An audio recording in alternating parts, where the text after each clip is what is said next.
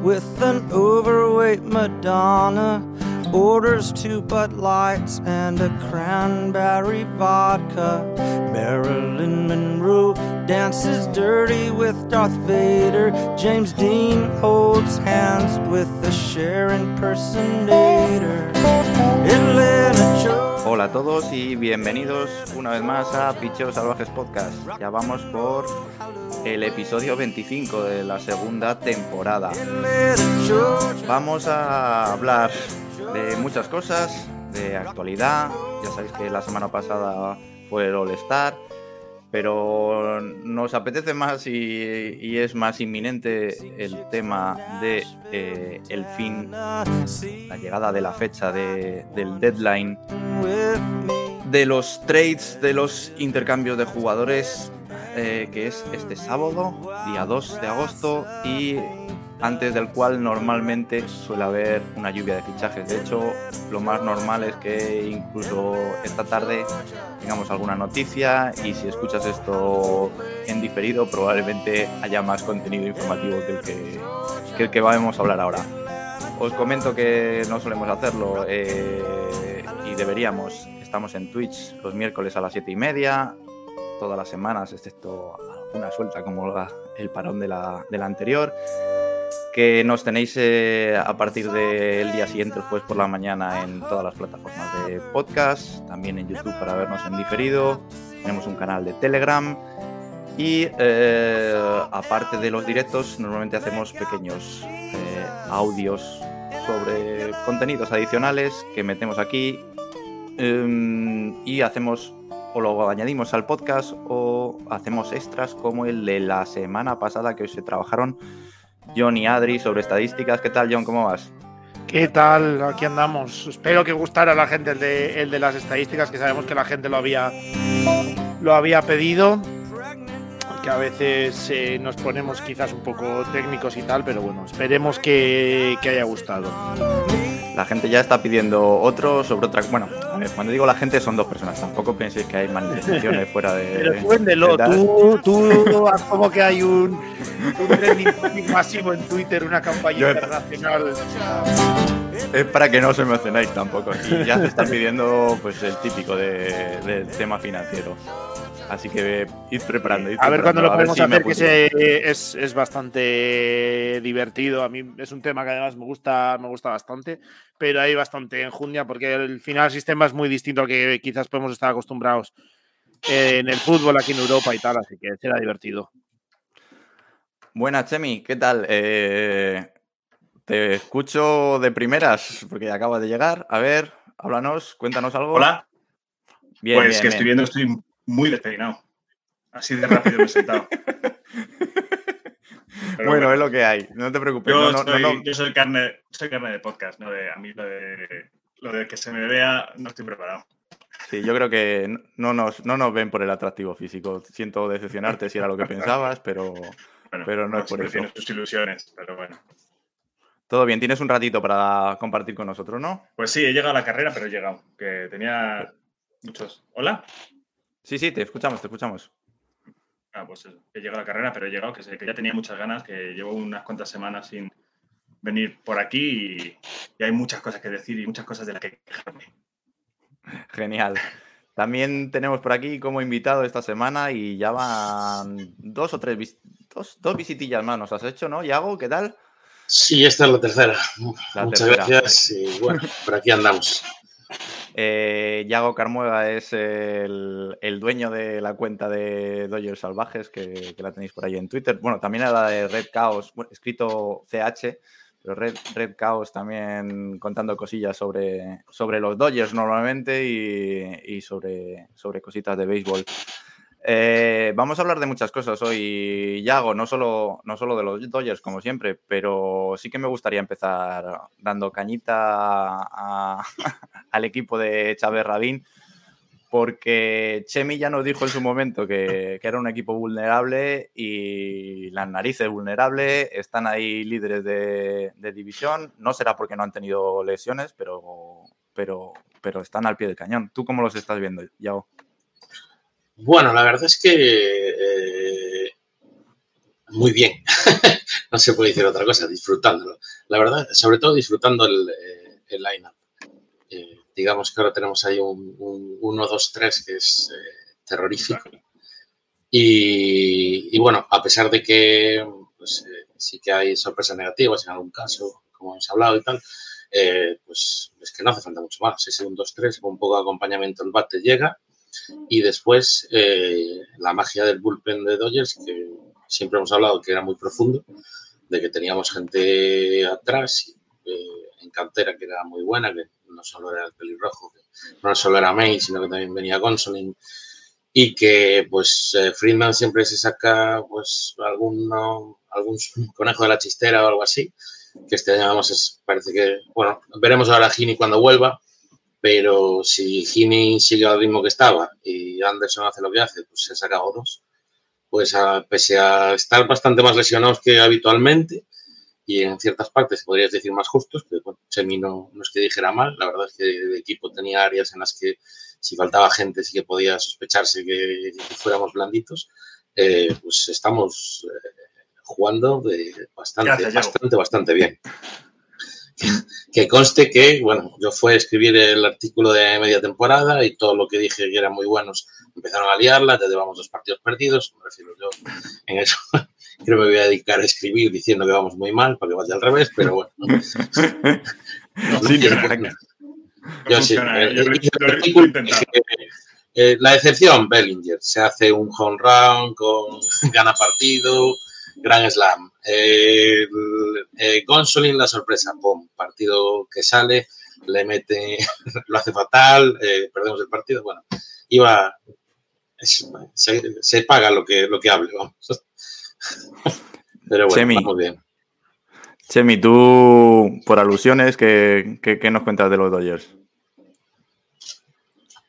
Pues que son un suplicio, o sea, que, es horrible estar en la misma división que ellos y encima que sean tus archienemigos. Eh, tienen un equipazo. Eh, en estos cuatro partidos que nos han barrido, pero vamos, con todas las de la ley, que nos han pegado un repaso pero de los que hacen historia, porque creo que es la primera vez que les ganan una serie de cuatro partidos en, en em, lo que decía Yago, el 1-2-3 es demoledor.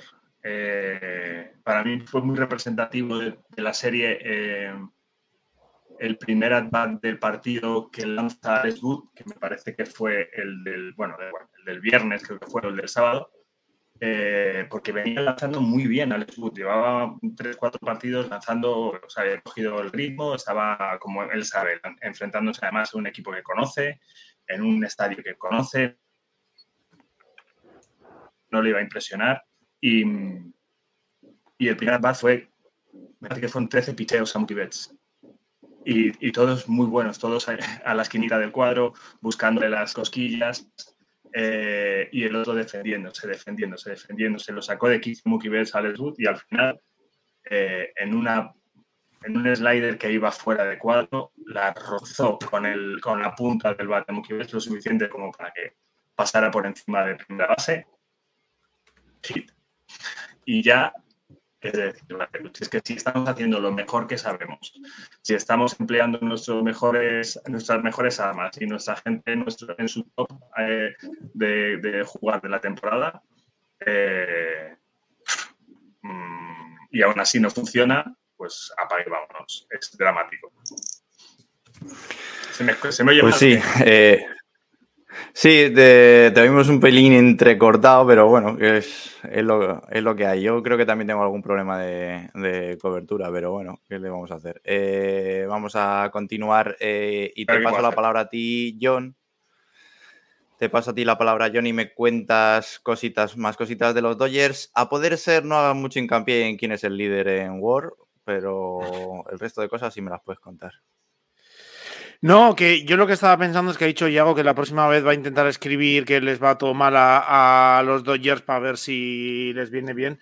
Que lo va a tener difícil para argumentar eso de que les va mal, porque la verdad es que, eh, bueno, han cogido la racha mm, esta descomunal de justo antes y después de, del All-Star, ahora con un par de derrotas Pero pues están en, yo creo que casi esa mm, velocidad de crucero que más o menos se les intuía, ¿no? A principio de temporada. Quizás esperaba algo más de, competición, sobre todo de Giants, quizás algo de Dodgers, pero parece que ya han cogido esa, esa velocidad de crucero con todos eh, carburando con todas las piezas bien, más allá de, del que no sé, no debe ser nombrado, según instrucciones de, Javi, pero que no es el único, ¿no? Trey Turner también lo está haciendo bien. Eh, Muki, que quizás está pasando desapercibido últimamente, pero también, por lo menos en cuanto a poder, está demostrando de todo lo que, lo que es capaz.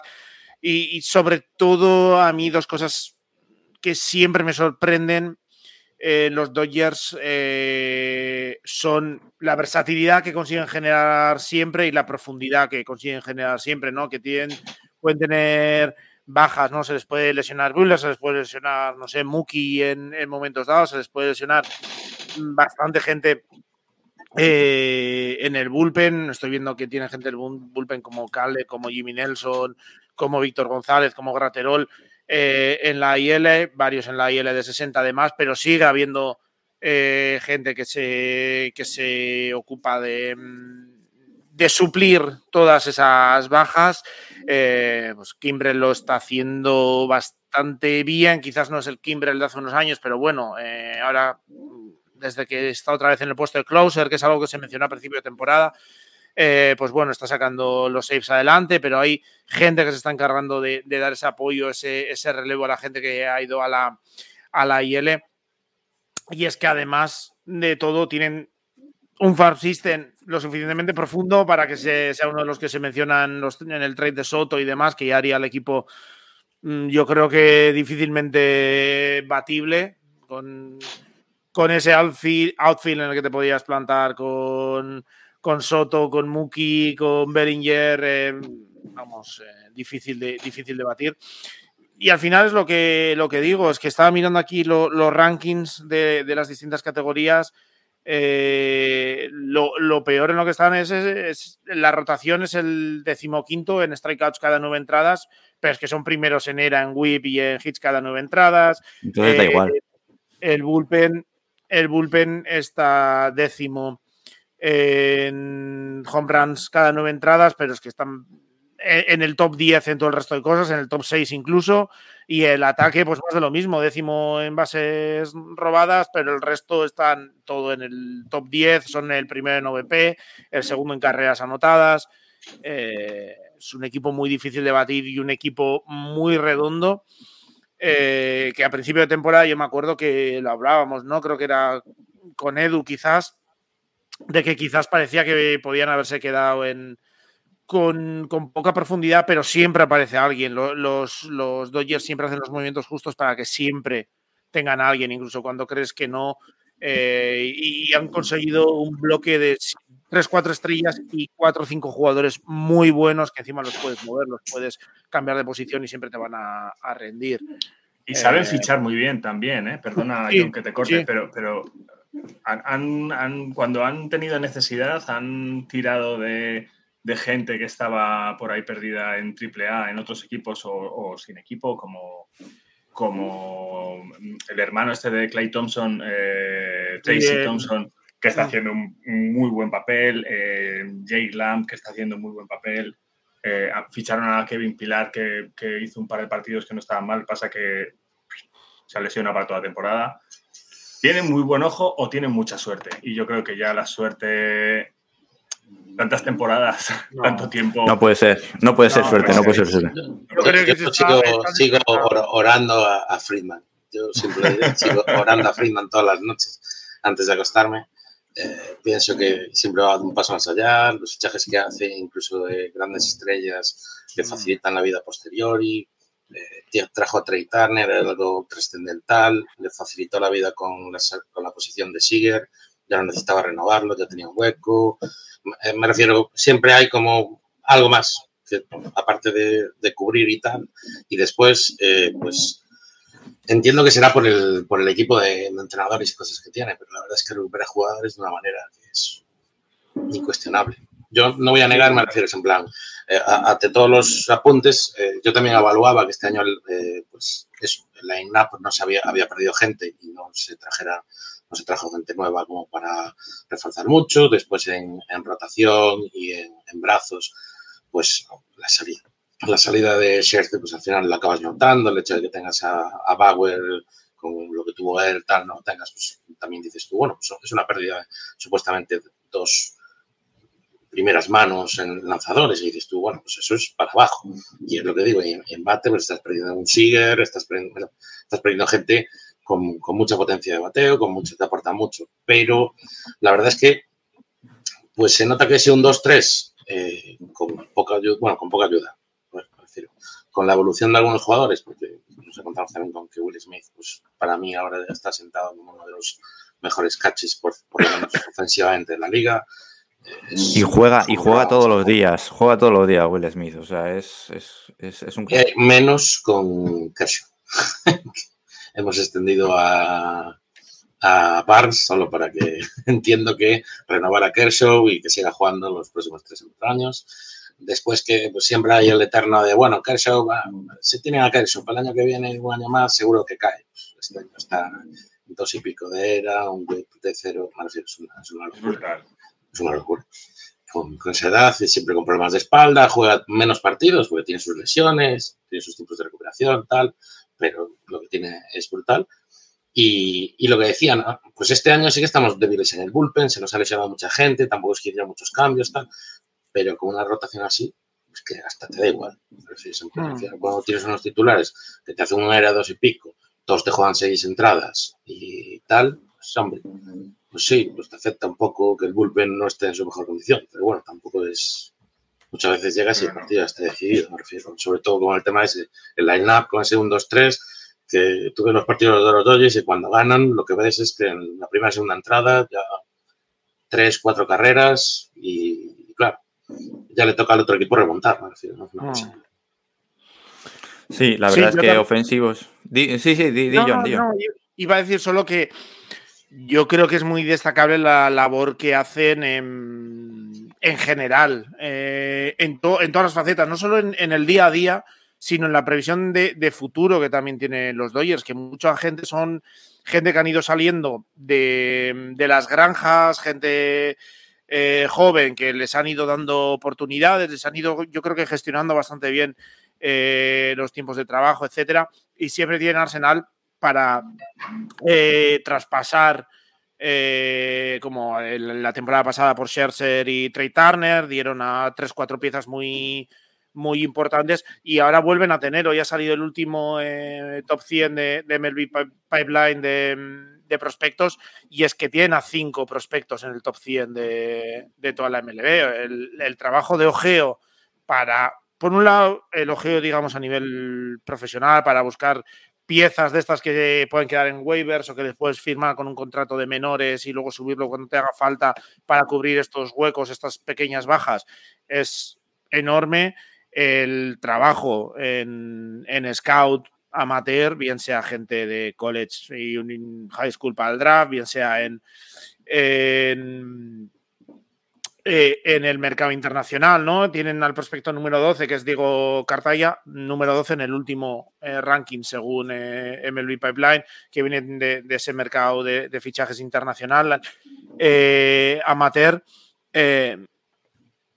siempre encuentran piezas que, vuelvo a repetir, pueden dar dos, tres en un traspaso y al, año siguiente ya tienen otra vez más o menos armado una granja decente y profunda para, para traer piezas de fuera en traspasos, para que vayan subiendo y vayan eh, tomando la alternativa, para que vayan ocupando puestos concretos en roles concretos dentro del equipo. Y la verdad es que hacen un trabajo enorme. Y luego, obviamente, siempre ayuda la capacidad económica que tienen, primero para cubrir todos estos gastos de scout y demás, segundo para traer a grandes jugadores, para asumir contratos importantes y, demás. Entonces, yo creo que si además de tener dinero, la labor que hacen desde la gerencia para maximizar esos dólares, pues, pues se conjuga también, pues es un equipo que normal que haya ganado hasta el año pasado ocho títulos de división consecutivos y que tiene pinta de que puede empezar otra racha eh, similar este año. es que es un poco, hacen, hacen un poco como Tampa Bay, ¿sabes? Eh, van rascando por ahí, encuentran a gente, por ejemplo, Ivan Phillips, decía ya, el, el bullpen está funcionando muy bien. El año de Ivan Phillips es brutal, tiene un era de unos 62 en casi 40 entradas. Eh, además es que es, imposible batearle. Eh, Ivan Phillips lo, rascan de waivers eh, del propio Tampa el verano pasado. Vete a saber de dónde lo sacan. Caleb Ferguson, otro que está haciendo un temporadón, si es verdad que, lleva menos entradas, que lleva solo 12, pero lleva un, era de cero en 12 entradas firmado en, la ronda 38 del draft de 2014. O sea, rascan por ahí de... Mm. todo el relleno lo consiguen subir a una calidad brutal, como hace Tampa, pero es que además tienen la pasta como para decir, vale, y además me traigo a Scherzer y a Tree Turner este verano, y igual me traigo a Soto este otro verano, y el año que viene me voy a traer, yo qué sé, a Babe Ruth. El manager de Tampa no, no fue, no estuvo con Friedman. Sí, sí, sí, era. Yo creo que es misma escuela, mm. Claro, lo que pasa es que es el, le falta, exacto, exacto, igual que Zaire, pero, pero bueno, no, no hay el mismo dinero, por lo menos no, no las mismas ganas de invertir, ¿no? Y eso al final se nota y es, y es lo que decía John, que al final aquí lo que se está haciendo es una franquicia con una capacidad de, de no de tener una ventana de oportunidad en los próximos años, sino de de estar siempre en una ventana de oportunidad perenne en la que es imposible sacarles de, los playoffs mínimo. Y eso es muy difícil de ver, muy difícil de lo, ver. Lo habla siempre, me refiero, que él no, no, no está de acuerdo con el estilo, eh, pues yo qué sé, eh, Nash, desde, con el estilo que te lleva a un año, unas World Series y después desmontas el equipo porque vendiste toda la para conseguir los jugadores, vendiste toda tu canto, todas tus cantos, bueno, tu cantera, eh, te endeudaste, tienes contratos absurdos, no. En eso eh, siempre he dicho, me refiero, que los jugadores clave, como en el caso fuera Betts o algo así, que son jugadores que se ponen a tiro, como son oportunidades únicas, siempre va a ir a por ellas, pero que, no, no, la idea de, que tiene de Dodgers no es eh, equipo que lo va a dar todo para ir a una, un año a por unas World Series el equipo mm. que tiene montado y es la lógica que ha seguido y es lo que está lo que estamos demostrando es un equipo que va a estar ahí siempre mm. eternamente y de momento no, no hay no me refiero yo en eso sí que no lo veo no puedo ver el año en el que pues como el año pasado que nos eliminen en el proceso de postemporada pues te puede pasar mm. en serie en cualquier momento pero no veo el año en el que los Dodgers no compitan por la división sí es que yo tampoco ¿eh? yo creo que tienen la capacidad de porque estaba mirando ahora aquí un poco de datos y de los abridores principales, eh, Urias, Gonsolin, Kershaw, Bueller, todos vienen de las granjas de los Dodgers, los cuatro. Pero luego sí tienen que traer, eh, como el año pasado, a Scherzer, cosas sí que quizás puntuales en algún momento dado, aunque yo creo que en el caso de Scherzer ellos quizás sí que se planteaban renovarle, siempre tenían en cuenta esa, opción si hubiese cuajado un poco mejor la, la situación pero se trajeron a, Trey, Turner que lo han mantenido. Eh, siempre tienen piezas, eh, quiero decir, tanto pueden ir como a desarrollar de granjas, como a traer gente de fuera, como era eh, el caso de, de Freeman el año pasado. Trey Turner, que han podido dejar ir a Cory Seager para, para traerse a manteniendo a, a, Trey Turner. Siempre están buscando que haya una cierta continuidad, si no de nombre, sí de, sí de nivel. Y luego yo creo que también lo que tienen es una inmensa capacidad de, desarrollo, porque no hay que olvidar que uno de los jugadores mm, más importantes de los últimos años de, los Dodgers ha sido Justin Turner, que Justin Turner venía totalmente rebotado, creo que era de, los Orioles y de los Mets. Los Mets. Que estaba mm, cortado, que no lo querían, que tal, y se metió un poco en esta Flyball Revolution, lo cogieron los Dodgers, lo desarrollaron y se ha convertido en un All-Star perenne y en uno de los jugadores más importantes de la última década de, los Dodgers, ¿no? Hicieron lo mismo con Mansi. Claro, este año, el, año de Mansi está siendo terrible, que si hablábamos el otro día de, que habían cortado a Lorenzo Kane con unos números malos, pero que tal, los números de Mansi son peores que los de Lorenzo Kane. ¿eh? Y, a este no le. Y, está jugando, está jugando, no es que. Todos los días, ¿eh? noche tras noche. Yo a lo mejor soy un loco, pero Mansi tiene explicación. cuéntanos, cuéntanos. Y está basada en sus estadísticas, en sus eh, lo, que está claro es que le está dando igual a los Dodgers que Mansi esté fatal. Pero cuéntanos, cuéntanos cuál es el motivo. Mansi se envasa mucho y hace, y hace trabajar a los pitches muchísimo. eso, eso es la cada, clave. Cada bat de Mansi son, son 7-8 bolas mínimo. Y, eso y no es la clave en temporada regular, que en temporada regular también afecta. Mansi en postemporada a la rotación típica que te va a poner un equipo de postemporada, tres estrellas, mm. tener un tío que está ahí y te está haciendo lanzar y lanzar y lanzar y lanzar y lanzar y lanzar y lanzar. Eh, yo, el, año que ganamos, eh, pues, eh, para mí una de las cosas que al final, bueno, pues todos estamos de acuerdo que el, cambio de pitcher mítico de que no debieron hacer nunca, que iba muy bien y tal, llegó al número de bolas que tenía que estar, porque cada vez que pasas por un jugador de ese tipo, lanzas tres veces más. Y después, eh, tu average es, horrible, pero te mantiene que tu forma de envasarte te acaba metiendo un OBS, pues no tan horrible que se puede, se puede intentar mantener. Aún así, pues eh, ya lleva dos años, del año pasado estaba en eh, esa, en esa caída, este año también está ahí.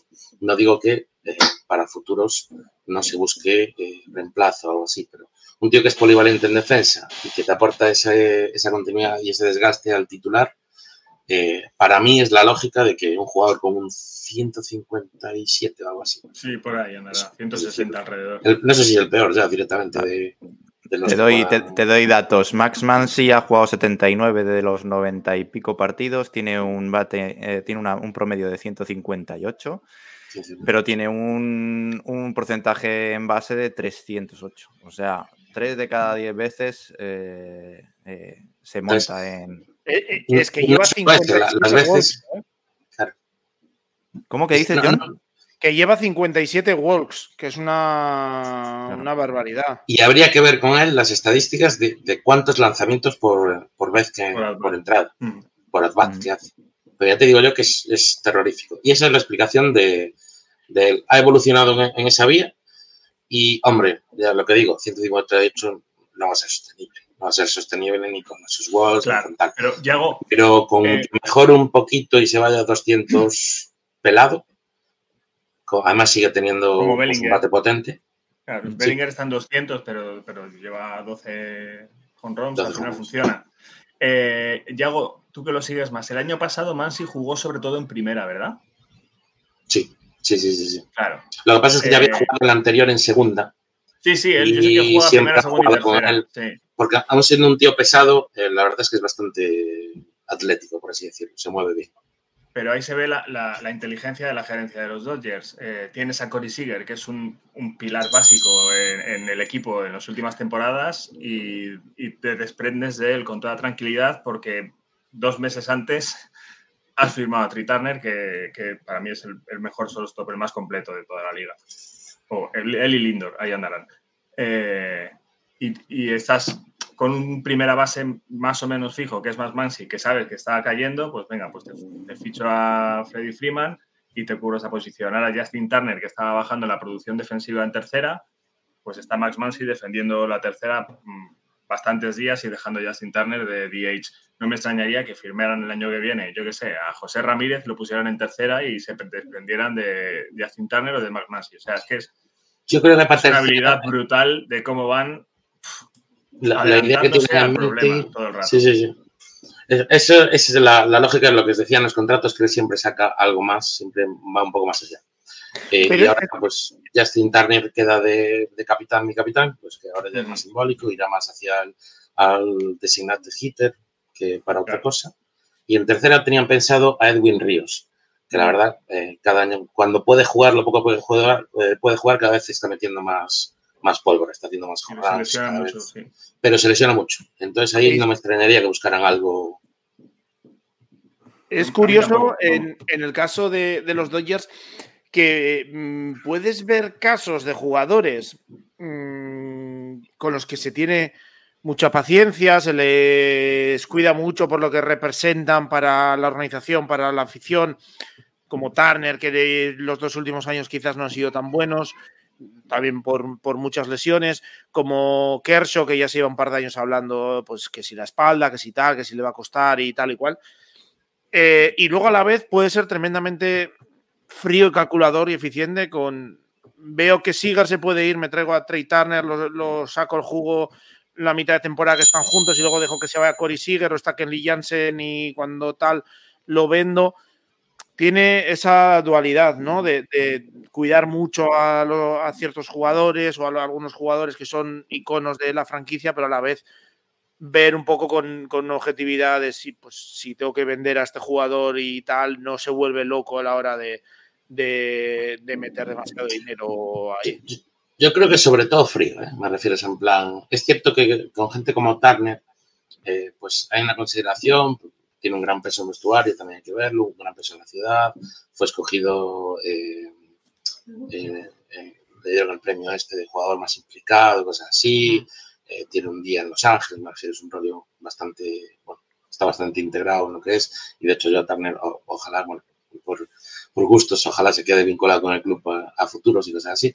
Pero con el resto de datos, por, por, poner un ejemplo en el caso de Janssen, si no cumples, cumples, no será raro que te vayas. Y sigue eh, quitando las lesiones, yo creo que el problema siempre se le achacó era el tema de defensa. Y mm. puestos a gastar millones, como aún no lo tenían claro, ahí fue donde fueron a buscar a Turner para decir, bueno, yo estoy cubierto. Si sigo considerando que embate bien, pero claro, embate puedo buscar en otra posición. En showstopper quizás el tema de defensa me pesa un poco más. Yo creo que es lo que hizo que no tuvieran miedo de, de deshacerse de él. Y lo mismo le puede pasar, por ejemplo, eh, a Bellinger en el futuro, que le quedan dos años de control. Y lo mismo le va a pasar a Mansi seguramente, si ese 0.158 no sube, pues ya tienes un primera base y sacarás a alguien de la cantera que le pegue duro y, chao. Y, y, yo creo que, por eso te digo, me refiero que muchas veces parece, pero hay casos concretos en los que hay a lo mejor una justificación más allá, que es el tema, pues Justin Turner, pues en estos años a lo mejor no está espectacular, pero tiene un 300 de media todos los años. Al final es un mm. bateador que no te va a causar ningún mm. problema. Cuando se envasa, no te va a correr bases, no te va a ir más allá. Cuando él se envasa hace una base, no, va a hacer más corriendo. Bueno, está físicamente para esas cosas, pero bueno, él se envasa, empuja gente, eh, causa, consigue carreras. Entonces, eh, yo creo que en, el fondo sí que son bastante fríos, aunque en esos casos parezca que, salvan más. Pero yo creo que hay como estadísticas de fondo que les justifican más en esos casos que, en otra cosa. Y Kershaw, pues eh, es, lo que te digo ahora, porque está haciendo un dos y pico. Yo creo que a veces con Kershaw es injusto. Porque hay otros, otros lanzadores de su nivel que han hecho años malos. Y Kershaw creo que no ha tenido ningún año por debajo por encima de cuatro. Bueno, chicos, tenemos que dejar aquí este repasito que hemos hecho a los Dodgers, que la verdad es que no estábamos hablando mucho de ellos, así que ha merecido la pena. Posiblemente sea el, único repaso que le van a dar a los Dodgers este año. ojalá, ojalá, ojalá. Y nos vamos a hablar un poquito del tema candente que, son los movimientos del mercado. Eh, me apetece hacerlo y esto es eh, idea de última hora con el típico repaso de de clasificación y así hablamos de, qué equipos que pensamos que son un poquito compradores y vendedores y hablamos de algunos nombres en particular.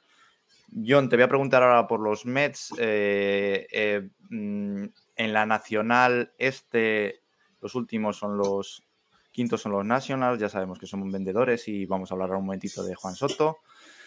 Después cuartos están los Marlins, también vendedores, necesitan, necesitan ataque y han puesto sobre la mesa incluso a, Pablo López, que probablemente es el mm. segundo mejor brazo. Por poner, creo que el otro día leí en algún sitio que cualquiera que no sea Sandy Alcántara está disponible para, está en el mercado. Los Phillies eh, van terceros y, mm, bueno, de ellos te puedes esperar lo que sea. son hmm. evidentemente compradores, pero sabe Dios qué van a hacer.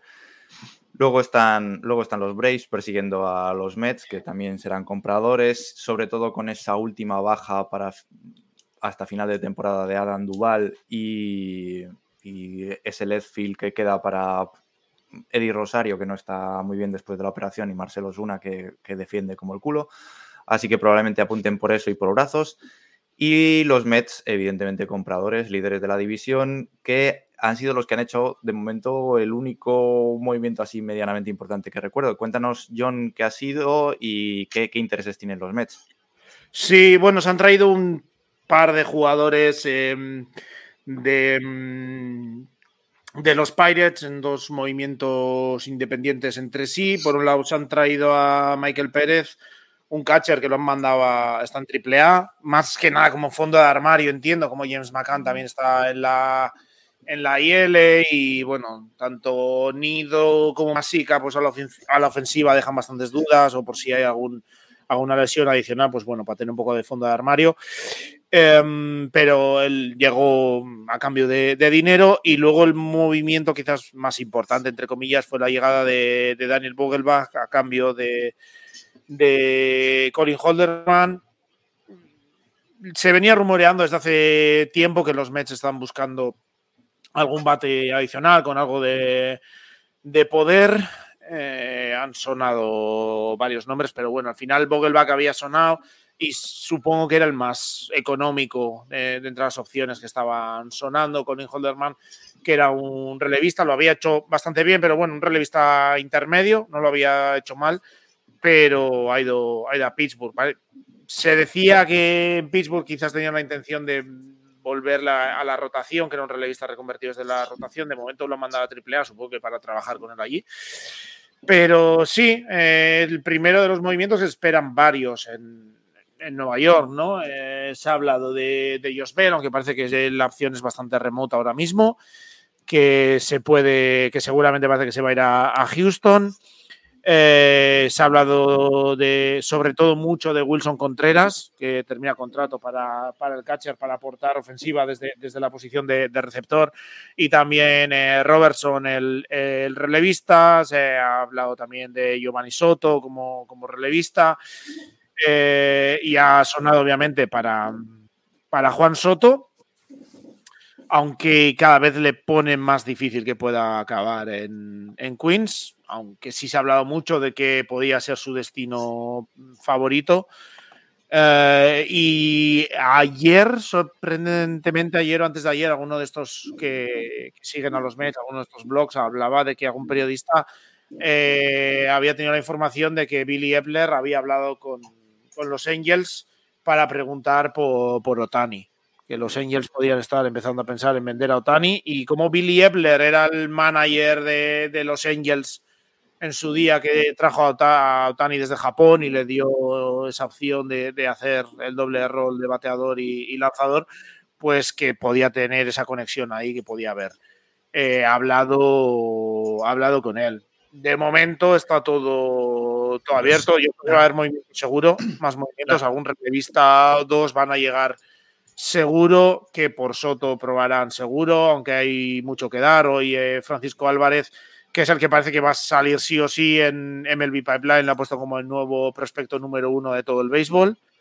Eh, pero yo creo que sea, si se hace por Otani, si se hace por Soto, va a salir sí o sí, porque no creo que acepten ninguno de los dos un traspaso sin que, sin que vaya Francisco Álvarez. Pero veremos, veremos porque va a estar, yo creo que van a estar activos seguro. La gerencia de los Angels, digo, ya salió hace unos días diciendo que Otani no estaba en venta, así que muy probablemente lo vendan.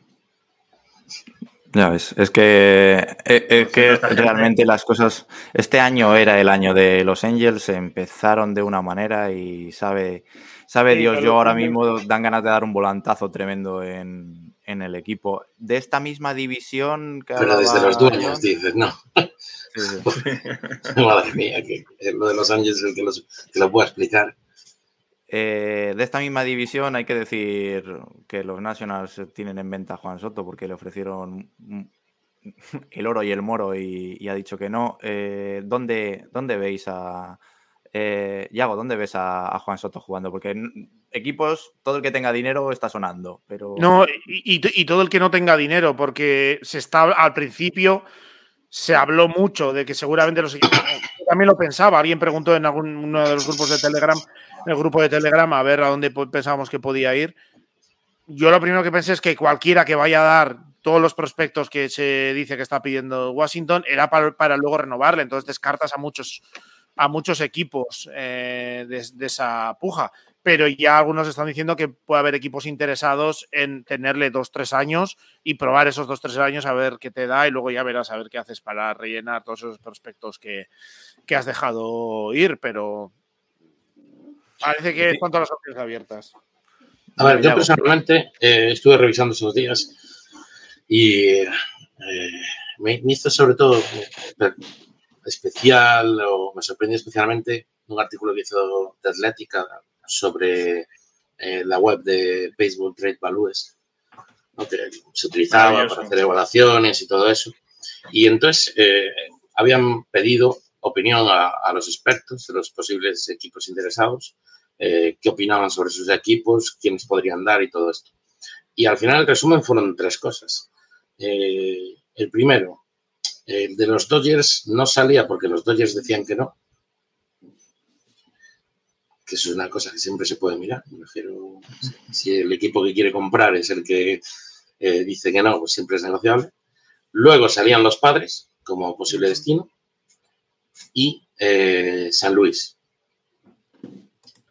Eh, yo creo que si los padres muestran mucho interés, Friedman antes de dejar a ir a una persona del calibre de, de Soto a, un rival directo, sí que podría ah, lanzar la casa por la ventana.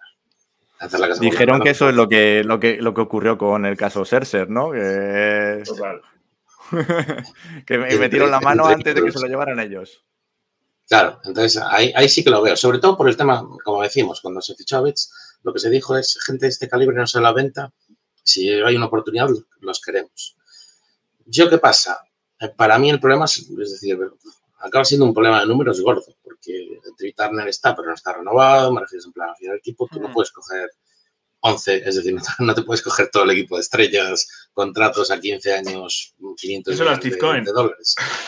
Pero, pero bueno, yo creo que en, estos casos, yo creo que Mets debería ir, por, justo por lo que decís, el dinero lo tiene y está aspirando a transformar el equipo, es un jugador que sería, sería diferencial.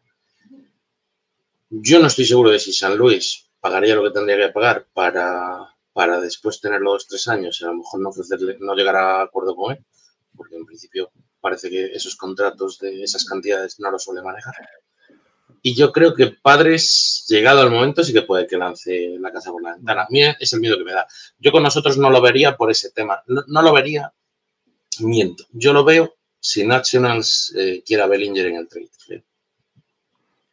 No, si National se lleva a Bellinger en vez de tanto prospect, pues claro, los, nombres que salen básicamente es coger el top de prospect de, de Dodgers y, de arriba abajo, decir este, este, este, este y este. Yo no creo que Freeman sea tan, tan, bueno, esté tan por la labor inicialmente. Ya te digo que después si ve que está muy cerca de que vaya a un nivel divisional, pues a lo mejor dice, pues adelante. Pero, pero bueno, por eso Mets no lo vería loco y, bueno, en la puja, por lo menos padres, yo sí que los veo capaces de, tirar los prospects para, para alcanzar. Chemi, Vamos, vamos con otra división porque si, si no, no nos movemos y si tienes algo en el tintero de, Soto nos cuentas, pero me voy a, este de la americana y os cuento que, los Rexos van últimos de división, después del empujón que tuvieron, van últimos ahora mismo. Eh, son compradores, pero está sonando que, quieren largar incluso a JD Martínez. Eh, cuartos van los Orioles, que, que también en principio serían compradores, pero ya sabéis que a pequeña escala, igual que los Reyes. Sí, igual que los Reyes, que son terceros. Es su rollo, ya sabéis, en, el todo a 100 solamente. Luego segundos, eh, aunque a millas de los primeros, van, van, los Blue Jays, que desde que cambiaron de manager, desgraciadamente para mí, que me caía muy bien Montoyo, eh, pues están, están como un tiro y que también quieren comprar y quieren comprar pitcher y un zurdo probablemente. Líderes, los Yankees que buscan outfield, buscan nombres y ahí lo enlazo también con, Soto y con, el que, y con el que venga. Cuéntame, Chemi, lo que quieras sobre, sobre esta división y sobre estos nombres que te pongo sobre la mesa. A ver, hilando con el tema Soto, eh, se habla también de que Tampa podría estar detrás de él. Tampa que parece que no, pero luego ha ido detrás de, nombres muy gordos, ha ido detrás de Freeman. Eh, se rumoreó incluso con Sesser que estaba mm, intentando traerlo para el final de temporada pasada. Eh, y Tampa tiene granja como para ofrecerle cosas a, Washington y encima mm. no son en la misma división. No lo, yo no lo descarto, yo no sé dónde va a caer Soto. Eh, incluso hay gente que está hablando de que no se va a tradear eh, esta semana, que, que nadie va a hacer una oferta que, tan brutal como para que Washington eh, lo suelte así porque sí. Eh, no tiene ninguna prisa por soltarlo, así que lo puede soltar la, eh, temporada muerta próxima a partir de, octubre y, no, no, correría ninguna prisa. O sea, alguien tiene que volverse muy loco y los que se vuelven muy locos son siempre Preller y Cohen. Así que yo, San Diego y, y Mets los pongo por delante, pero ya han dicho Washington que un trade en la misma división lo veo complicado, sé que lo lógico siempre es San Diego, con lo cual acabará en Los Ángeles. Así que no tengo ni idea. En cuanto a la Nacional América, o sea, a la Americana Este, eh, los Yankees aparte de outfield, estaban buscando picho abridor, además acaba de ponerlo Vicente. Lo comenta Vicente, sí, Vicente. en, el chat, que lo ha puesto John Heyman en Twitter y que están detrás de Frankie Montas y de Luis Castillo, que son, pues con permiso de Pablo López, pues, pues posiblemente los dos mejores abridores que están en el mercado ahora mismo, ¿no? Y, yo creo que tienen muchas novias, tanto Frankie Montas como Luis Castillo. Eh, pero son los Yankees. Y a los Yankees no hay que, de, y más en el estado en el que están, no hay que sacarles de ninguna conversación, ni de Soto, ni de, ni de ningún pitcher de estos, ¿no? Entonces, eh, aprovecho para decir que, he visto imágenes, el, resumen completo del partido de anoche del Subway Series contra los Mets. Es un partido de postemporada total, o sea, qué, qué ambientazo, qué, qué, qué tensión, qué gusto de ver béisbol así, joder. Que, ojo, que, yo no me había percatado por lo menos, pero con la derrota de ayer contra los Mets, los Yankees se ponen por debajo del 50% dentro del mes de, julio, así que parece que han pegado un frenazo importante. Bueno. No lo digas, hombre, no lo digas. Oye, eh, los demás, en cuanto a los demás de la América. Corre, soy yo, que hoy capaz que después de decir esto nos meten 25 carreras y. Total, es que, que, lo están pidiendo. Lo están pidiendo. Decía Chemi. Que después el resto de la americana este, pues. Eh, Tampa va a hará algo inteligente que, con lo que nadie está contando, seguro. Eh, Baltimore, yo creo que por primera vez en mucho tiempo, no irá regalando jugadores. Eh, a lo mejor se hablaba de que Trey Mancini podría ser una buena pieza de cambio para terminar de, formar un roster competitivo de verdad para el año que viene. Y lo de Boston es, es demencial, ahora hablaremos de ellos después, pero a mí se me pone el pelo de punta cuando veo lo que está pasando en Boston y, y creo que G.D. Martínez tiene mucho mercado. Además ha empezado una temporada bastante bien. Bogarts ya está avisando de que va a probar la agencia libre, tenía posibilidad, una opción para seguirse el contrato a final de temporada, está amenazando con que, lo, que va a probar la agencia libre. Eh, no creo que se atrevan a traspasar a Bogarts a media temporada, pero si alguien viene con una chequera, no lo sé. Lo que pasa es que los, los locos en esa posición, que son o sea, los locos de, de, esta liga, que son San Diego, los Mets y, y los Dodgers, eh, pues eh, el shortstop lo tiene muy bien cubierto. Entonces no creo que nadie se, se, vuelva loco con Bogarts, que tampoco es para tanto, ¿no? Está muy bien, pero... Bueno, yo creo que ese, ese core de Bogarts, eh, Story y, Devers, eso no se, no, no, se negocia. Eh, Martínez a Nueva York no lo ven, ¿no? bueno, sería. uno necesita lanzador, el otro lo quiere vender, no sé, ya ha pasado el pasado. No. sé yo, no sé yo. Eh, voy a hacer contar un poquillo a la gente que, saludar a la gente del chat, que le estamos haciendo poco casito, porque en realidad es que esto hacemos, lo hacemos porque nos gusta a nosotros, no por la gente que nos escucha. Eh, saludamos a Nueve Entradas, que está aquí, sorpresa. Eh, y que además aprovecha para comentar una cosita sobre, sobre Jake de Grom, que a pesar de haberla liado un poquillo en la última salida en AAA, se le espera para dentro de bien poco. No sé, un poco preocupante porque ha bajado bastante la velocidad hoy, así que no sé, espero que no sea indicador de nada. Veremos, veremos. Alberto M, que nos, que nos da las buenas tardes y nos dice que le gustó el extra de las estadísticas. Eh, Vicen, que nos contaba lo de, lo de Frankie Montas y Luis Castillo para Yankees. Y Jafet Bachir, que nos cuenta que Ramírez eh, ha renovado con los Guardians. Luego, ahora en un ratito hablamos también de, los, de los Cleveland Guardians. Eh, vamos a otra división. Voy contigo, John, eh, central de la Nacional últimos Reds, que bueno, ya estamos hablando de Castillo y, varios otros nombres que, van a salir, como Mustacas y, más gente. Eh, Pirates también tienen dos o tres nombres que están saliendo como por todos lados, como Reynolds o. Ay, se me han olvidado los nombres de los pitchers, no, se me han olvidado ahora. Eh, Bednar, Bednar y, y, hay otro, pero bueno, es igual. Eh, vendedores y espero que consigan algo que haga mejorar la dinámica del equipo, porque tienen unos jóvenes muy interesantes ahí eh, apuntando a un buen futuro. Los Caps terceros, también vendedores, esta división es así. Eh, ya habéis oído a Contreras que, poco más que se ha despedido del equipo, también mm. suena Ian Hub como, como posible moneda de cambio. Y eh, segundo están los Cardinals detrás de los Brewers, los dos quieren comprar y tienen intereses contrapuestos. Los Cardinals buscan bates y. perdón, al revés. Los Cardinals buscan pitchers y, los Brewers buscan bates. A ver qué. ¿Qué tal le sale? Comenta lo que quieras de, esta división, de estos nombres que te he comentado o de alguno que me haya dejado atrás, John.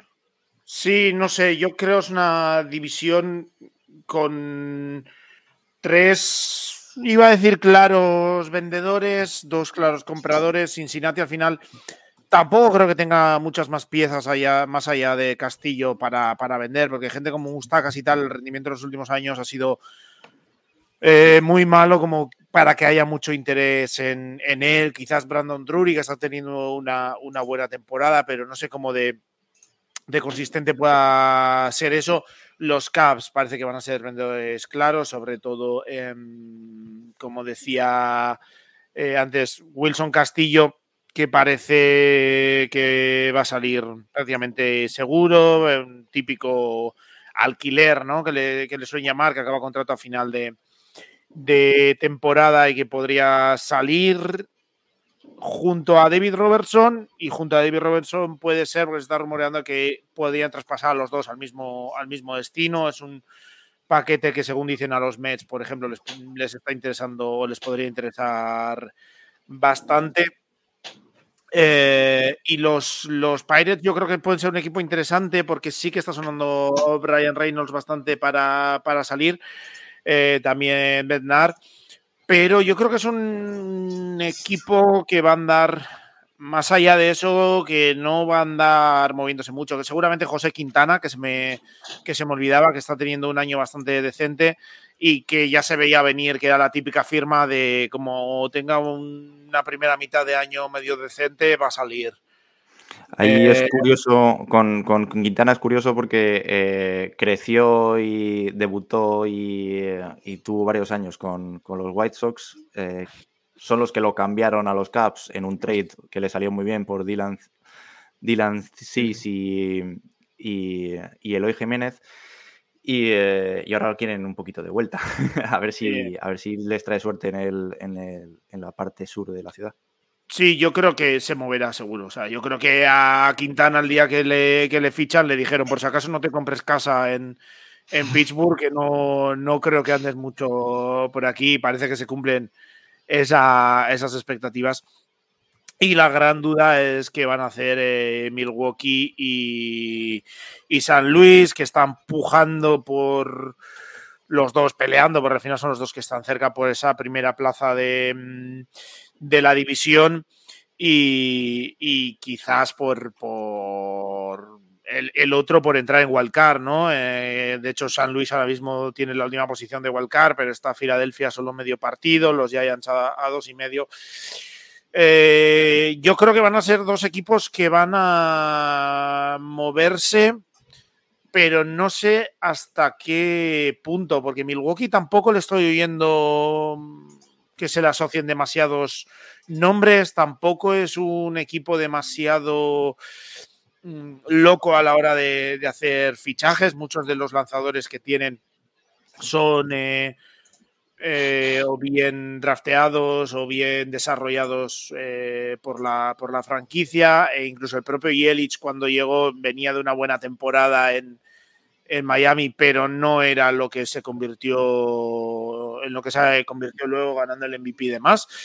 Entonces, no sé hasta qué punto se van a mover o qué tipo de movimientos van a poder hacer. Es un equipo que me resulta bastante, bastante intrigante en ese sentido. Y San Luis, pues ya le estamos viendo, ¿no? Que se está, se está viendo eh, metido por lo menos mucho en esos rumores eh, por, por Soto porque como siempre San Luis, pues bueno, tiene piezas que puede, que puede ofrecer en, las granjas y tiene contratos. Lo estaba mirando antes, se le quita de encima el contrato de, de Wainwright, se quita de encima el, el contrato de, de, Yadi Molina ahora a final de, de, año. Es decir, que es un equipo que yo creo tiene obviamente mm, el contrato de Arenado, aunque si no me equivoco, gran parte ya adelantó el dinero Colorado. Eh, tiene Goldsmith, pero solo tres años más de, bueno, este y dos más de, contrato. Miles Michaelas, este y uno más. No tiene mucho dinero ahora metido, por lo menos eh, a medio largo plazo, en, ya eh, metido en jugadores eh, concretos, tiene varios jugadores en arbitraje, que luego habrá que ver lo que, lo que se hace con ellos, pero creo que es un equipo que en ese sentido podría dar eh, piezas interesantes a, Washington y que luego se podría plantear eh, se podría plantear extender a, Soto en un, en un futuro. El problema de los Cardinals es lo que dice, lo que ha dicho siempre Nueve Entradas, Ariel, cuando ha venido con el programa y cuando le lees en todas partes, y lo que dicen muchos fans de, los Cardinals, y es que no necesitan bates. Si es que el problema de los Cardinals es que no hay. Eh, no, necesitan, no necesitan bates, pero metes a Soto en ese lineup y te puede dar la vuelta a la división. Sí, sí, claro. Pero si, si luego el que lanza no. Ya, ya. Ya, the, Anaheim Angels Way sería claro, claro, claro. Que, lo he, pensado también, pero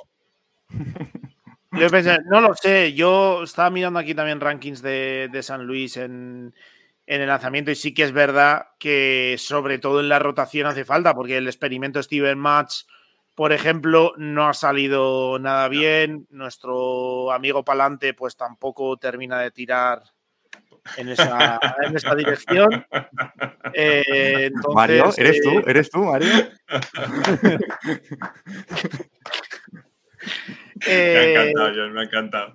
Y bueno, pues Wainwright está en su último año, eh, Hudson, que es un jugador que yo creo que tampoco ha terminado de, de arrancar, pues también está en la IL, Michael ahora mismo es, es el ace, pero le falta ahí, entonces sí que tendrían que traer a, alguien más, no sé, no, no sé. Sí que luego yo creo que te puede servir para este final de año darles a Wainwright y a Molina una, la opción de, pelear ya este año por un último título divisional, luego en playoffs, Dios dirá, pero sí que luego exigiría un importante estudio de, de cómo reestructuras esa, esa rotación, que yo quiero pensar que los Cardinals no, es algo en lo que trabajarían, no se harían un, un Angels para, para, luego dejar eso olvidado durante varios años.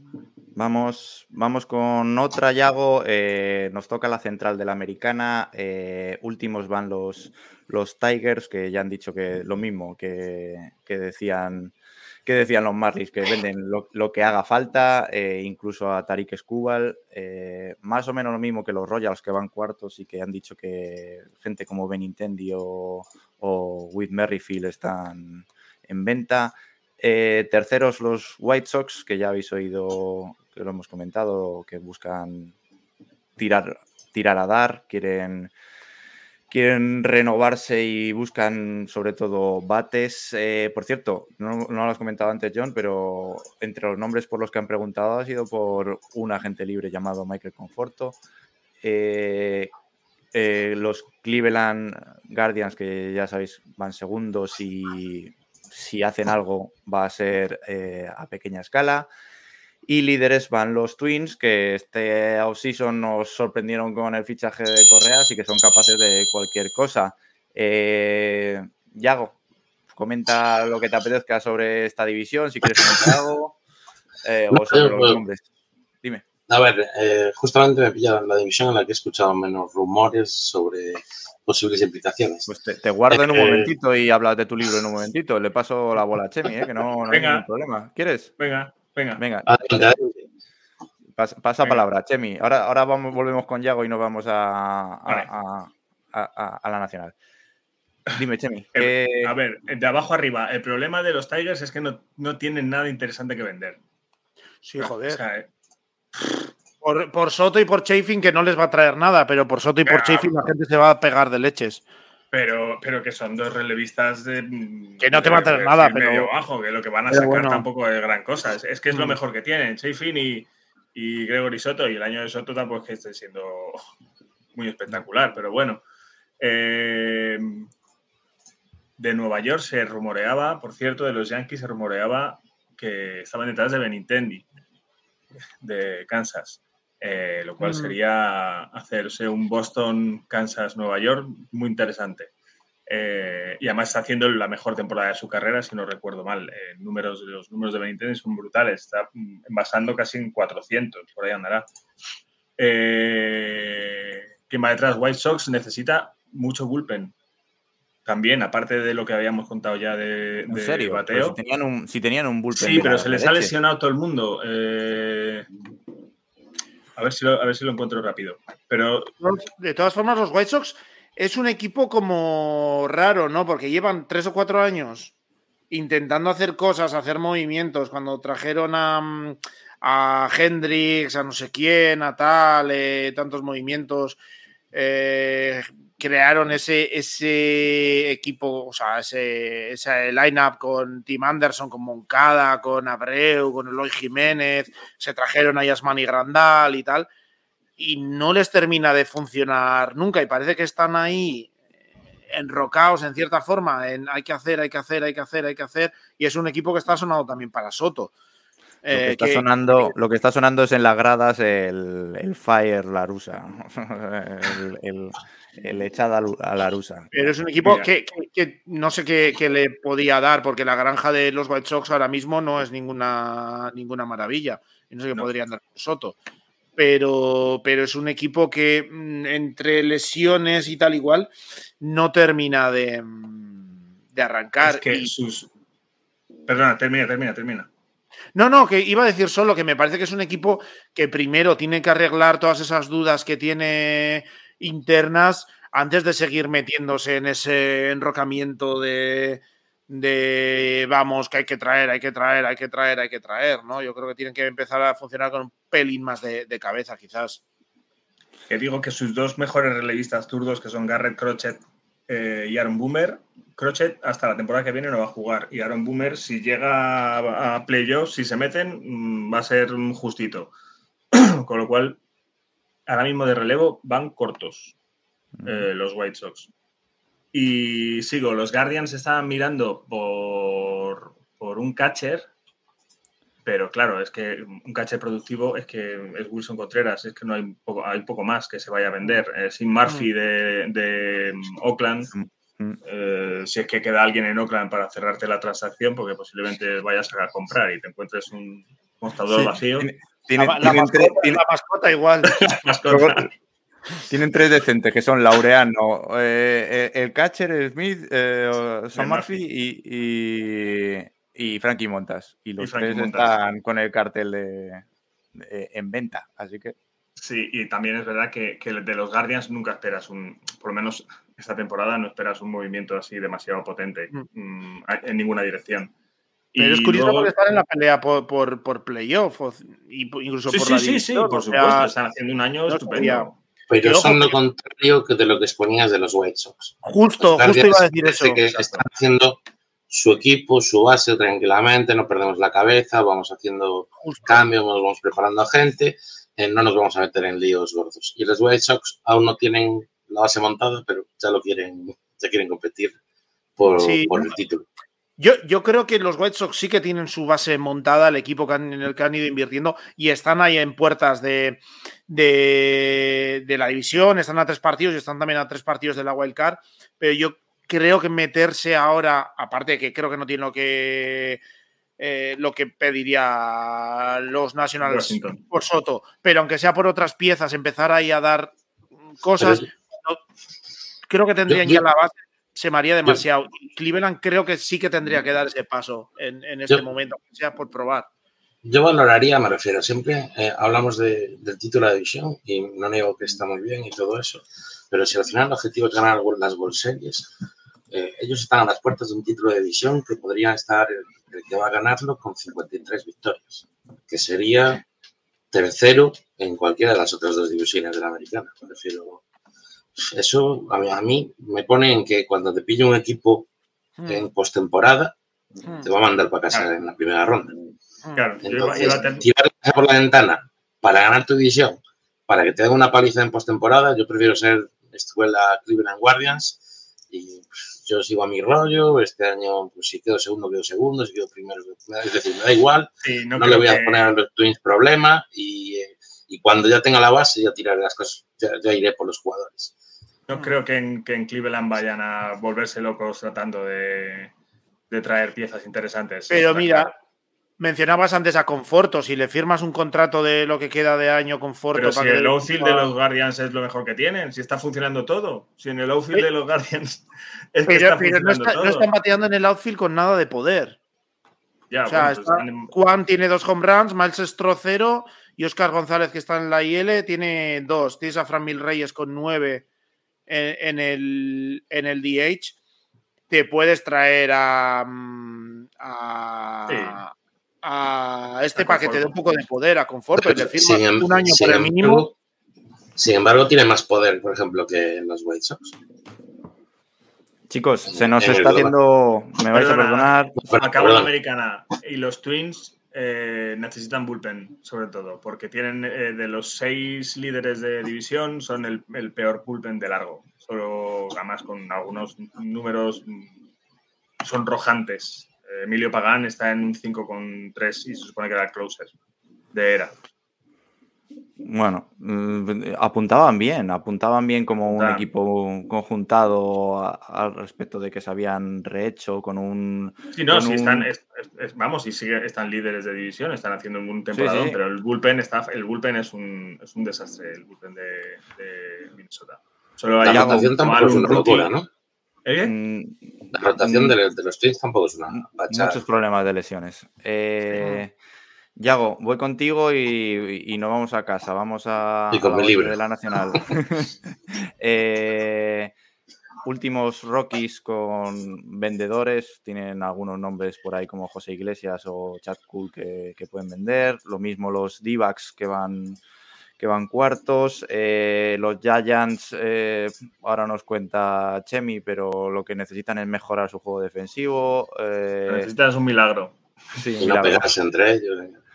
Los padres, eh, los padres van segundos y, ya sabéis que están muy locos, así que pueden comprar lo que quieran. Y primero van los Dodgers, que como dice Yago, ¿no? Son más meditativos y que lo que hagan lo harán un poquito, salvo esa locura de quitarle a los vecinos eh, a alguien por, por venganza mm, o por cobertura. Pero sigo insistiendo, le quitaron a Scherzer por, por quitárselo, pero se trajeron a Tritarne en el paquete, me refiero. Ya, es decir, aún, siendo por venganza, el, paquete el negocio fue, buenísimo, fue buenísimo, muy buenísimo. Cuéntanos, ¿cómo, cómo ves eh, los movimientos de los Dodgers y del resto de equipos, eh, sobre todo padres? No sé exactamente lo que va a hacer los Giants. Creo, ya el año pasado, te lo digo yo. Eh, creo que va a ser un, equipo, bueno, quitando Rockies y Colorado, que no, no cuentan. Eh, los Giants, no sé, creo que están intentando hacer el equipo a los pocos, entonces dudo que se vuelvan locos. Pero bueno, no sé, podría, podría ser posible. Y padres sí que los veo partícipes. Yo creo que ahora padres están recuperando gente y creo que se ven, eh, es decir, a lo mejor no por la división, pero sí wildcard y, y competir muy en serio en postemporada. Entonces, de ellos espero cualquier cosa. De nosotros, insisto, además está siendo una temporada muy tranquila, entonces tampoco lo vería, no sé, como hablábamos antes, a lo mejor lo de Soto ni siquiera sale para nadie, porque, bueno, pues como tienes tanto margen, ahora mismo estás pidiendo muchísimo, a lo mejor todo el mundo dice, bueno, pues a lo mejor si espero un año piden menos, si es más asequible, tal. Y, si no es eso, yo como mucho, pues a lo mejor algún refuerzo de bullpen o algún, algún bate exterior, porque tuvimos elecciones de Taylor y tú también tuviste a Betts este año, pero no sería, no sería ningún nombre interesante en nuestro caso ya te digo, de, de padres sí que, eh, pues, la, cuestión sería Soto realmente, si se meterían ahí o no se meterían ahí. Como equipo, el tema es que a, Bateo van a recuperar, a quien van a recuperar, entonces espero que no se metan mucho en, en muchos otros líos. Y en brazos se habló, se habló bastante también de que a lo mejor miraban, pero es que no veo, no veo ninguna no sé exactamente. No sea para cortar entradas y tienen 60 pitchers buenos. Ya, pues eso, o sea, pero no. Qué pesados, dejan de fichar pitchers. Coño. Jamie, cuéntanos no. tú también, que nos quedamos sin tiempo. Cuéntanos un update de, apuesta, de Giants rápido. Ya sabéis que yo me la juego mucho y nunca acierto. Mi apuesta es que Wilson Contreras acaban los padres. Es un... Está sonando mucho también para Astros, yo creo, ¿eh? pero bueno. Eh... Sí, ahí está, entre los dos, yo creo. Ahí, entre los dos irán. Eh, los Giants, si sigue la racha esta semana y nos barre Arizona, mm, no me extrañaría que se deshicieran de Carlos Rodón. ¿Pero tú crees que todavía van a esperar para tomar decisiones a lo que pase en estos dos días? Yo creo que las Es que se están viniendo abajo. De... O sea, si, si, si, si, se desmorona el castillo del todo, sí es verdad que estamos a dos partidos y medio de un puesto de wildcard y que lo que tenemos por delante son los Phillies, que vete a saber siempre los Phillies, y los Cardinals. Pero si, yo qué sé, si Soto acaba en los Cardinals esta semana, si el, si el lunes fichan, yo es que el, el lunes por la noche vendo a Rodón. Pues si no, vamos a llegar jamás a, a, al tercer puesto de comodín. Si están mm. los padres, está Atlanta y está Cardinals. Hombre, si tiene la costumbre esa de pegar patadas a los bates y, y lesionar a los compañeros, pues. Ha sí sentado que... fatal en el, en el dogout, ha sentado fatal. O sea, la reacción de Wilmer Flores, que es como el segundo o tercer capitán del equipo, mmm, pidiéndole explicaciones. Sí, es verdad que Carlos Rodón ya, ya, ha explicado y ha dicho que se siente como un imbécil, que, que está muy. Lo, lo lamenta muchísimo, lo ha dicho de todas las maneras, se ha preocupado mucho por Tairo Estrada, no sé si estamos hablando un poco de un tema sin, sin explicarlo. Anoche. mm, Es que nos quedamos sin tiempo, así que vamos vale, así. Pues eso, le pegó un batazo, a, le pegó una patada a un bate y, le, y, el bate le dio un compañero en el dogout. Entonces mm. se le echaron un poco en cara. Eh, lo normal es que se trate de firmar a alguien para el bullpen que está siendo un verdadero coladero. Es, es horrible lo que está haciendo el bullpen de los Giants. Y a alguien en, en el outfield defensivo porque necesitamos que los que son DH realmente jueguen de DH y no de, de right como Jermaine Mercedes, como Jock Pederson, como pues toda esa gente que, o, Darin Raff, que, que, se supone que tienen poder y que son buenos al bate, pero defensivamente son malos, y los tenemos que poner defensivamente porque no tenemos jugadores. Entonces, hace falta un bate diestro, hace posible del outfield y que sea buen defensor. El, la, el, nombre ideal es Ramón Laureano, sin ninguna duda. Por ejemplo, sí. Sí, eh, además no, no, pilla cerquita, no tiene que casi claro, que ni moverse de casa. Con un taxi lo traes. Sí.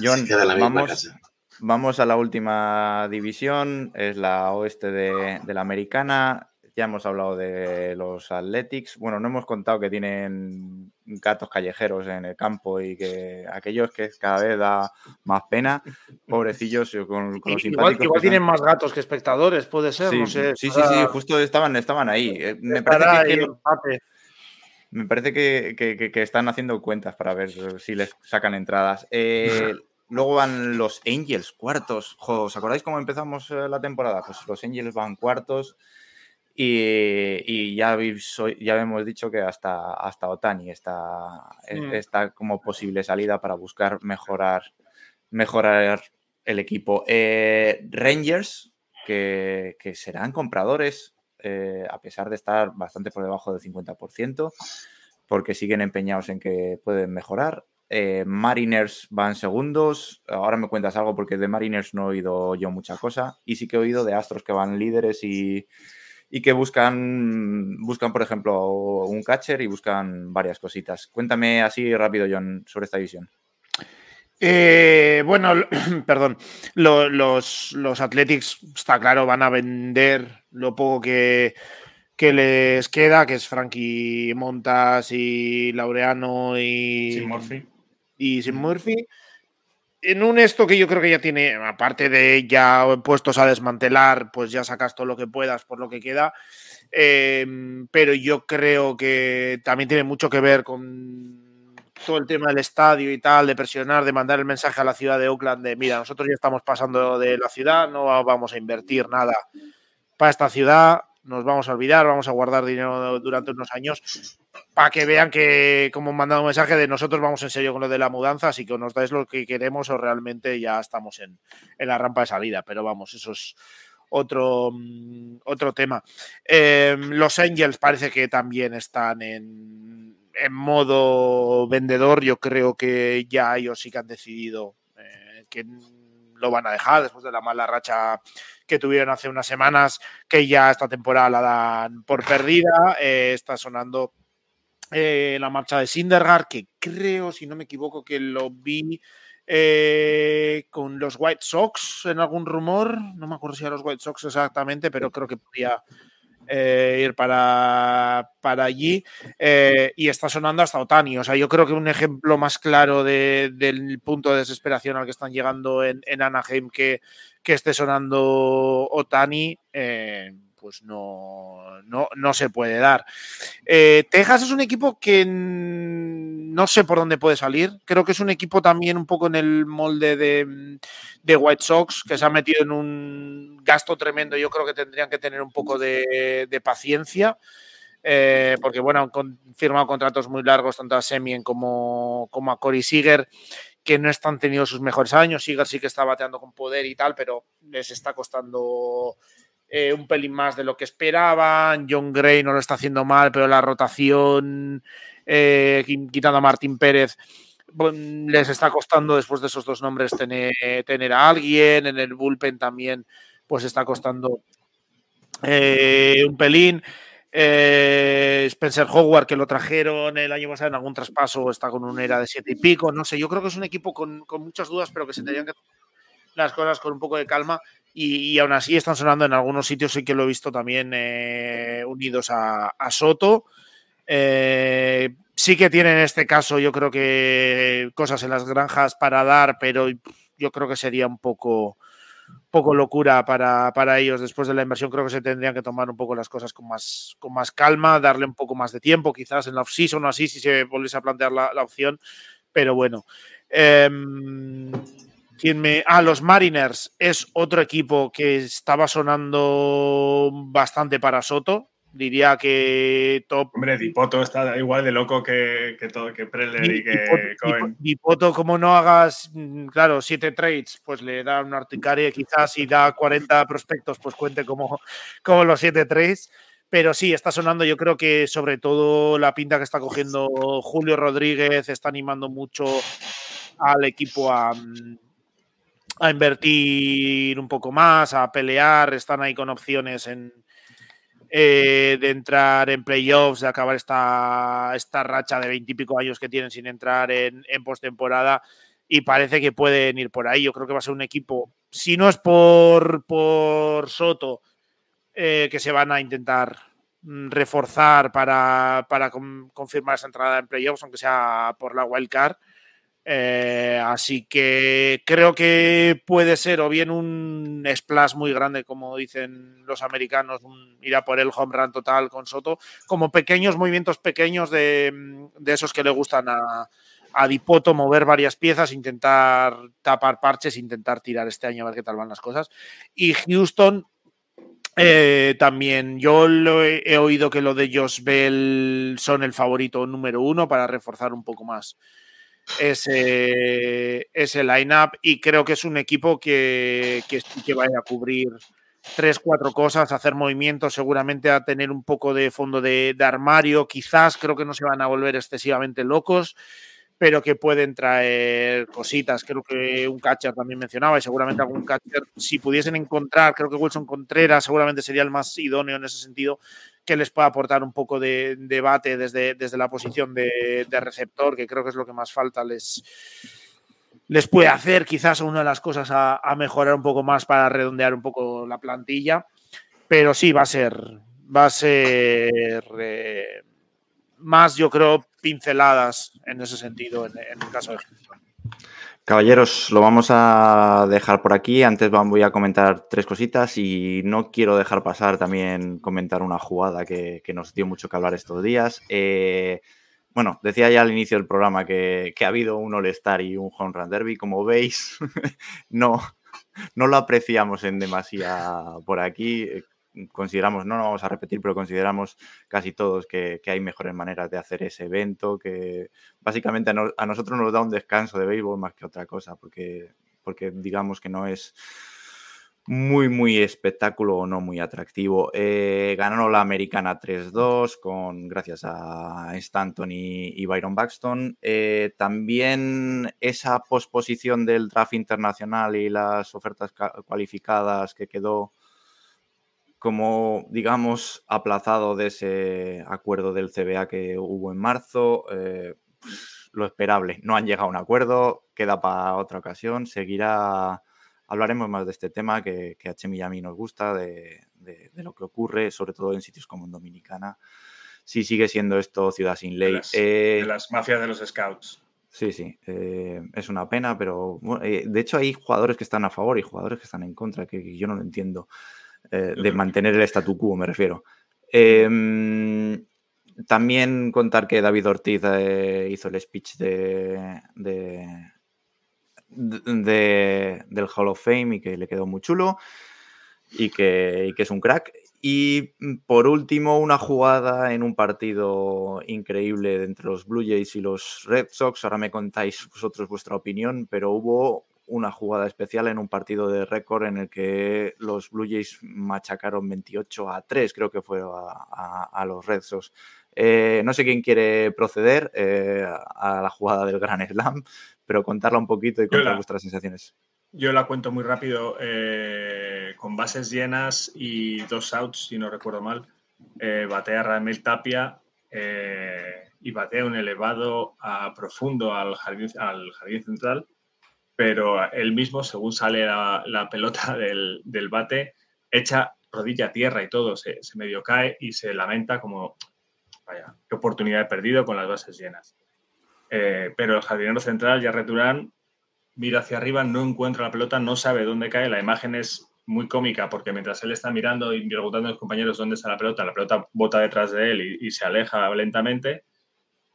Y se, cuando se gira y ve la pelota, pues se va andando hacia la pelota mientras el jardinero izquierdo llega Verdugo. corriendo, Verdugo llega corriendo para conseguir atrapar la pelota y lanzarla. Claro, cuando la quiere lanzar, Raimel Tapia está ya en su casa mm, con familia cenando una merluza rebozada, como diría Pepe Rodríguez.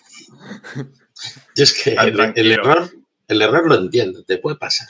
Yo que sé. Hombre, pasó, pasó por, a... pasó por un foco, no lo ves. ¿Cómo te quedas parado? Das la vuelta en plan de, pa, es lo que hay. Pues a mí, me van a mí, me a hacer cuatro carreras. Da igual. A mí no, a mí no que cuentan. A mi, a mi, jugador favorito de todos los tiempos le pasó a, a el gran Hunter Pence, que esa camiseta es de Hunter Pence. Le pasó, no la vio, se le, le pasó por detrás, miraba a sus compañeros y, y luego, y, muerto de la vergüenza, corrió con los dientes apretados a tratar de, de por lo menos aparentar frustración, que ya no digo ni sentirla, pero por lo menos aparentarla. Y sobre todo porque no era el jonrón que puso la carrera 28 en el marcador, es que era el jonrón que ponía la carrera 6. Creo que iban 6-0 o algo así. Iban 6-0 y puso el 10-0, eso sí. Y era la, la, tercera o la cuarta entrada. O sea, hay margen si consigue salvar. O sea, ¿cuántas veces hemos visto remontar un 6-0? No lo sé. Me parece. Yo creo que igual está en el 23, me refiero. no sé. Sí, sí, pero, ahí dices, bueno, estás, tan hundido, te han pegado una paliza tan grande, estás tan hundido que dices, mira, pues ya que lo he hecho. Pero joder, tío, o sea, por lo menos un poquito de amor propio, mostrar un poco. Tu compañero sí que llega desde el Lefield para coger claro. sí. Sí, no, sé, yo, yo, creo que es más algo de, de, él, una acumulación de frustración quizás en la temporada que no está yendo todo lo bien que se esperaba, tanto para el equipo como él. Una jugada, pues eso, que se te escapa eh, y seguramente también muerto la vergüenza de que pierde la pelota, no sabe dónde está, tal. Ir perder el partido, que no sé, aunque sea por tal, seguro que es una, una frustración importante, aunque todavía estuviese a su alcance. Yo creo que son tan joven cosas de, quizás de madurez un poco todavía, ¿no? De que eh, si ahora se sienta con él y dicen esto no puede volver a pasar, tal, y con un poco más de madurez, yo creo que la próxima vez lo pierde, pues se giras e intentas minimizar daños todo lo posible. Yo creo que una jugada así muestras muy claro cómo es tu carácter, ¿eh? Sí, sí, puede mm, ser. por muy joven que seas. Eh, hmm. Si tienes un carácter ganador y, de, deportivo, de rabia ahí, corres y mueres a tratar de minimizar el daño. No soy entrenador, pero a lo mejor esa jugada te manda a la triple A vamos, yo de, unos cuantos viajes. Posiblemente, posiblemente, Cora lo pensó y dijo, ¿y, a quién subo? No, no, no, sé si a triple A, pero al banquillo un par de días seguro, que no sea la primera ni la segunda, que un jugador, incluso jugadores importantes han acabado en el banquillo por, por falta de pues esfuerzo. Pues jugó al día siguiente, ¿eh? que yo me Jugó al día siguiente y al día siguiente también. Mm. Sí, de hecho, las declaraciones de Alex Cora, bueno, las declaraciones públicas fueron que ya lo han hablado entre los jugadores, como en plan, yo no he dicho nada, que sé, que en modo modo el encantador de perros, ¿sabes? Que, que, que, se apañen ellos, que a la manada los cuide y, y no ha no ha, no ha hecho nada mayor que eso, según ha declarado en, rueda de prensa. Em, a ver, en la liga no, les va a afectar mucho más. No es que esta jugada vaya a cambiar el, el futuro de los Red Sox en este año.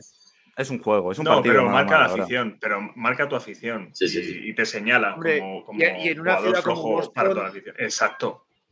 Que, que, por, cosas así en defensa. En Boston, tiene ya Rendurán. La afición en la prensa abucharon en, en, su día a un tal Ted Williams, pues a un ya Rendurán que, como dijo el sabio, pero usted quién es, pues, pues le puede caer. Venga, sí. Lo dejamos aquí, que se nos ha acabado el tiempo. Eh, la semana que viene volveremos y volveremos para contaros qué ha ocurrido después del sábado, que esperamos bastantes movimientos de aquí, de aquí a entonces. Comentaremos lo que ha ocurrido, eh, las series del fin de semana que solemos hacer este año. esta semana. os recomendamos que leáis el el artículo que sacará mañana Vicente en, la página web. Y... Como mucho el Mariners Astros, yo creo que es la serie más, más interesante.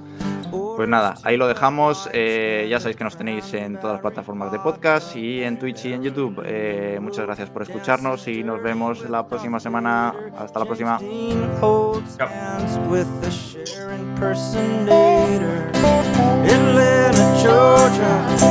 Atlanta, Georgia, Atlanta, Georgia,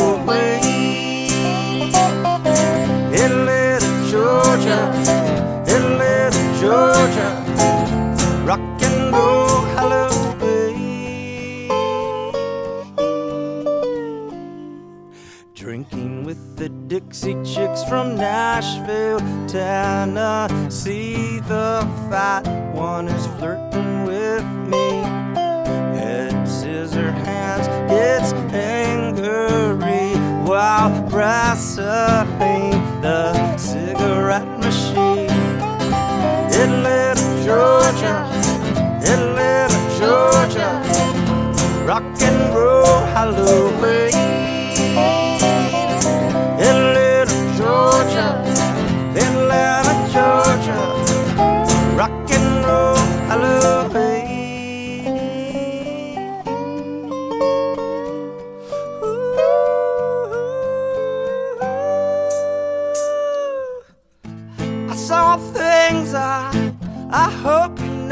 Never never ever have to see.